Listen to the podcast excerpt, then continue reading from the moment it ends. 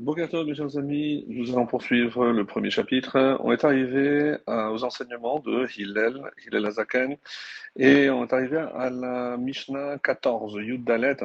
Euh, juste pour compléter un petit peu euh, sur la biographie de, de ce grand maître qu'était Hillel, il faut savoir qu'il a été aussi à l'origine de certains décrets d'ordre rabbinique, qui, euh, dont certains d'ailleurs euh, sont encore en vigueur jusqu'à nos jours.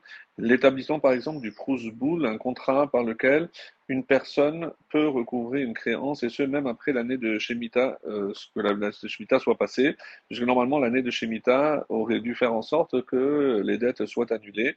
Alors, évidemment, dans ce cas-là, personne ne prêterait. On ne trouve dans le Talmud, toutefois, que trois enseignements euh, qui sont relatifs directement à Hillel, où il s'oppose à son éternel rival, euh, évidemment, Shammai, notamment dans le traité de Edouyot. Et cela s'explique par le fait que malgré euh, la disparition du Sanhedrin, la Torah qu'il avait étudiée chez ses maîtres était encore limpide, euh, ce qui euh, laissait encore peu de place au doute et par conséquent aux discussions rabbiniques qui se terminent souvent dans la Gemara par Teko, donc des discussions irrésolues. Le niveau des Chachamim de sa génération était tel qu'ils étudiaient encore la Torah comme le faisaient les générations précédentes, les générations passées, directement à partir des textes du Tanakh. Chaque principe, chaque euh, halakha, chaque commandement et chaque loi était directement déduit de chaque verset. On peut même pas imaginer aujourd'hui, euh, nous, euh, ce qu'on aurait pu faire sans le Talmud et tout ce que le Talmud a apporté évidemment comme éclairage, même si on apporte toujours la preuve d'un texte et de la Torah écrite. Tous ses descendants furent les princes d'Israël en territoire de Judée, Yehuda, de père en fils, durant toute la période des Tanaïm qui a suivi. Euh, voilà un petit peu euh, sur euh, un, peu, un, un supplément sur Hillel. Alors, la quatorzième Mishnah nous dit, il disait, en parlant de Hillel, si je ne m'occupe pas de moi, en hébreu, euh, ça sonne peut-être mieux, im en ani li mili, ve'im lo arshav et matai.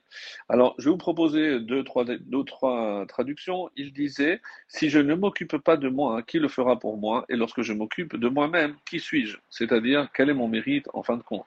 Et si ce n'est pas maintenant, quand? Quand je le ferai? Alors, certains nous disent, si je ne me soucie pas de moi, qui se souciera de moi Mais quand je me soucie de moi, que suis-je? Et si ce n'est pas maintenant, quand? Et de la même façon, si je ne suis pas, la, la traduction la plus littérale, si je ne suis pas pour moi, qui sera pour moi? Mili. Et quand moi je suis pour moi, que suis-je? Ma'ani. Et si c'est pas maintenant, alors quand? Donc ça, c'est, on va dire, la traduction la plus euh, littérale. Alors, on commence, comme on le fait toujours, par euh, Rabbeinu Obadia de Barthénora, qui nous dit un petit commentaire. Qu'est-ce que ça veut dire si je ne m'occupe pas de moi, qui le fera pour moi? C'est-à-dire, si je ne crée pas mon propre mérite par moi-même, autrement dit par euh, ces, actions que lui seul peut faire, qui pourra bien me rendre méritant, puisque personne ne peut agir à ma place, bien sûr. Et lorsque je m'occupe de moi-même, c'est-à-dire que même lorsque je suis méritant, parce que je vais m'investir euh, et que je vais faire de bonnes actions, quelle est la nature de ce mérite et que vaut-il réellement par rapport à ce que j'aurais dû faire? Pour servir mon, créa, mon créateur, euh, on va dire, de manière optimale. Donc c'est sûr que même lorsque j'ai accompli de bonnes actions, je ne suis pas au maximum.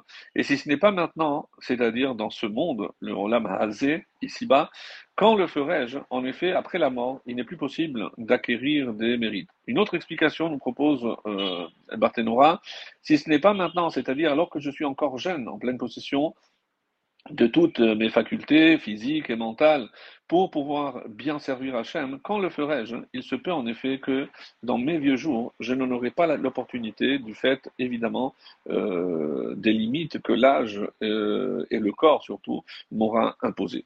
Ça, c'est euh, par rapport à, le, au commentaire de Rabbi Obadiah Vertinora. Donc, par la suite, il y a un commentaire aussi très intéressant de Rambam. Il, elle dit que si je ne m'incite pas moi-même à me perfectionner, qui m'y incitera?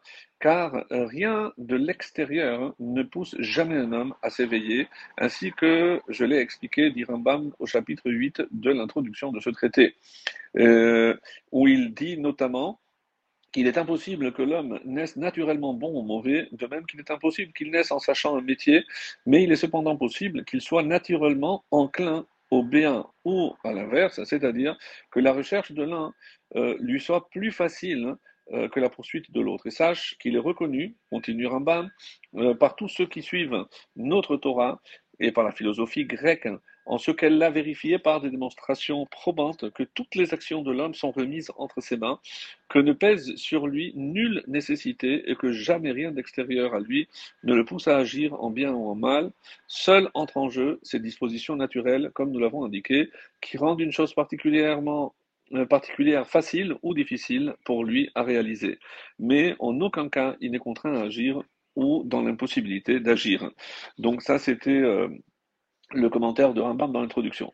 Car j'ai euh, beau connaître le problème, rajoute Rambam, je n'ai pas pour autant atteint ce qu'on peut appeler la perfection. Et euh, il recommence alors son questionnement euh, et demande, mais si je n'acquiers pas maintenant ces, bonnes dispositions, ces vertus, alors que je suis encore jeune, comme nous le disait Barthénora, quand le ferai-je? Certainement pas pendant ma vieillesse, car il me sera alors difficile de changer de disposition, tant les habitudes, bonnes ou mauvaises d'ailleurs, se seront euh, ancrées et enracinées en moi. Le sage dit à ce sujet, éduque le jeune homme d'après sa voix, et en vieillissant, il ne s'en écartera pas. Hanor etana le gam même en vieillissant, loyasum imenu, il ne s'écartera pas. Pour compléter euh, un commentaire de Rachi, si je ne fais pas ce qu'il m'est commandé de faire, qui le fera pour moi?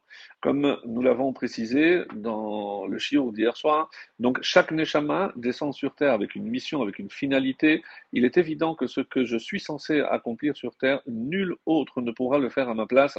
Et c'est ici le sens profond de l'enseignement de Hillel.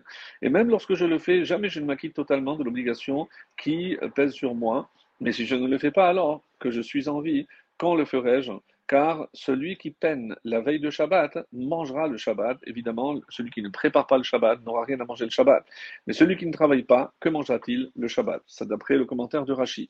Et pour euh, terminer ce commentaire, euh, c'est le Midrash Shmuel. On avait dit que c'était Rabbi Shmuel de Uzeda et euh, qui fait un petit peu le euh, commentaire et le résumé de ce qu'on a vu jusqu'à présent.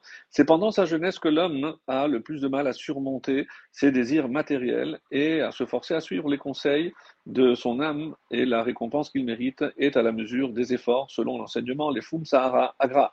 Donc euh, la récompense est en fonction des mérites et des efforts. C'est dans ces vieux jours qu'il a le plus de facilité à se repentir. C'est vrai, à l'approche de sa mort, et la perspective, on va dire, du jour du jugement l'incite à revenir sur le droit chemin avant qu'il ne soit hélas trop tard. En outre, son corps n'exige plus avec la même intensité la satisfaction de ses désirs.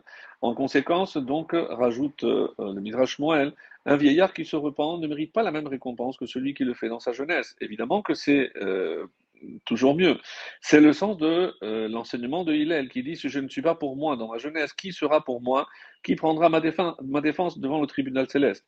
L'accusateur, le Mécatreg, attribuera mon repentir au fait que le mauvais penchant n'existe pas ou pas avec la même intensité à cet âge-là. En revanche, si je me repens quand je suis pour moi, c'est-à-dire dans ma jeunesse, alors que mon mauvais penchant est fort, mon, repentir, mon elle, elle euh, c'est vraiment, elle traduit la, décision, ma décision de le dominer. Dans ce cas, que suis-je? Quel exploit j'ai accompli?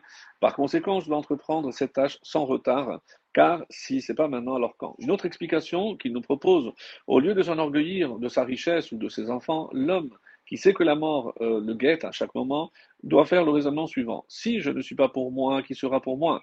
Si je n'ai aucun rôle sur la durée de mon existence, j'en ai encore moins sur mes biens. Même durant ma jeunesse, quand je suis pour moi, que suis-je? Je suis comme une ombre passagère, car la mort peut survenir à tout moment. Donc je dois exploiter le mieux possible mes années de vie car si c'est pas maintenant, c'est quand Ou encore, dit-il, si je ne suis pas pour moi, chaque juif étant un serviteur de Dieu, je n'ai pas le droit de demander à un autre d'abandonner son service pour mes besoins personnels. Et quand je suis pour moi, quand je néglige le service divin qui est toute ma raison d'être, que suis-je? Puisque je ne je ne peux pas servir le Créateur dans ce monde, car il n'y a pas de mitzvot dans le monde futur, Si je ne le sers pas maintenant, alors quand D'après le Zohar, Mi désigne le Tout-Puissant, car il est dit Mi bara elle, qui a créé ces choses-là. Dès lors, la Mishnah peut se comprendre comme ça. Si je ne suis pas entièrement pour moi, au point d'être aveugle sur mes propres fautes, Mi, Dieu sera pour moi. Mais quand je suis entièrement pour moi, que suis-je? Je ne suis rien, car Dieu s'éloigne de moi.